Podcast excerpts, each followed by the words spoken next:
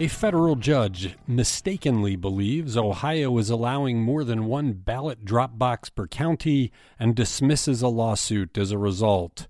One of the big targets in the long running, nearly fruitless investigation of Cuyahoga County government ends up pleading guilty to some very minor crimes. And Cleveland is providing some big incentives to get a mortgage company to set up near downtown. It's the Wake Up Morning News Briefing from Cleveland.com and the Plain Dealer for Wednesday, October 7th. I'm the editor, Chris Quinn. An apparent blunder by U.S. District Judge Dan Polster has thrown the controversial ballot drop off box issue in Cuyahoga County into a bit of chaos. This is a little tricky, so follow me here. Ohio Secretary of State Frank LaRose is allowing one drop off box per county for people with absentee ballots. Voting rights advocates say that's unfair because some counties, like Cuyahoga, have far more people than others and will have traffic jams that make voting difficult. A lawsuit in federal court had a lot of twists and turns, and on Monday, LaRose issued a statement allowing counties to collect ballots in multiple places outside their offices, but on the site of their offices. The wording was confusing. We even misreported it at the start, and Polster interpreted it to mean that LaRose is allowing multiple collection points throughout the county. As such, Polster said Cuyahoga County can collect absentee ballots at six libraries as it wished, and he dismissed the lawsuit. So, where do we stand? Who knows? The Board of Elections is waiting for direction from LaRose, who put out a new statement that clarified nothing. In the latest evidence that a two year investigation into Cuyahoga County government has been an expensive, overzealous boondoggle, Cuyahoga County's former IT general counsel, Emily McNeely, received a one year probation sentence on Tuesday after she pleaded guilty to a handful of misdemeanor charges that stem from her work on county projects connected to her family members.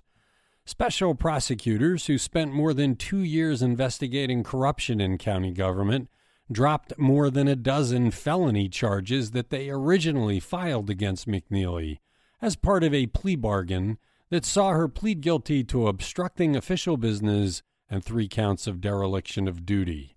In exchange, McNeely agreed to testify on behalf of the state in the trial of former jail director Ken Mills, who was under indictment on charges that accuse him of lying to Cuyahoga County Council and creating unsafe condition in the jail. McNeely is the second top county official originally charged with multiple serious felonies who ended up with convictions for very minor offenses.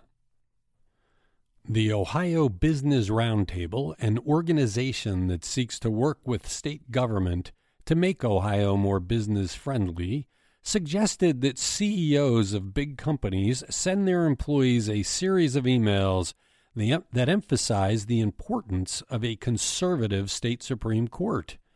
The seven emails, intended to go into employees' inboxes through October, are to, quote, underscore the importance to your business and their job security of having a stable Supreme Court, unquote.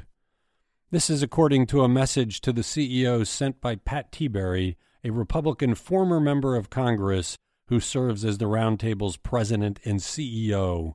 Two Republican incumbents are seeking reelection and have Democratic challengers for the two seats on the Ohio Supreme Court.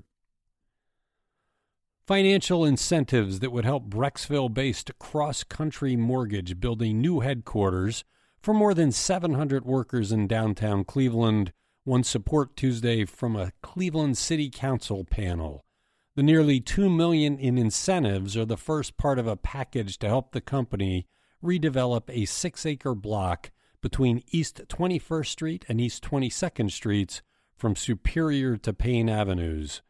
That's the caddy corner to our newsroom, although we have not been working out of it since March. Early voting began Tuesday in Ohio with long but fast moving lines outside the Cuyahoga County Board of Elections And you have a variety of ways you can cast your ballot either in person or by mail between now and November 3rd. Anxiety is high this election, and voters might have become confused by misinformation dispensed about election security and disputes over the voting process. We have an extensive Q&A providing answers to all of the questions people are asking, from how much postage you need on a mail-in ballot to whether you can vote curbside. Check it all out at cleveland.com. Thanks for listening to the Wake Up from cleveland.com and the Plain Dealer.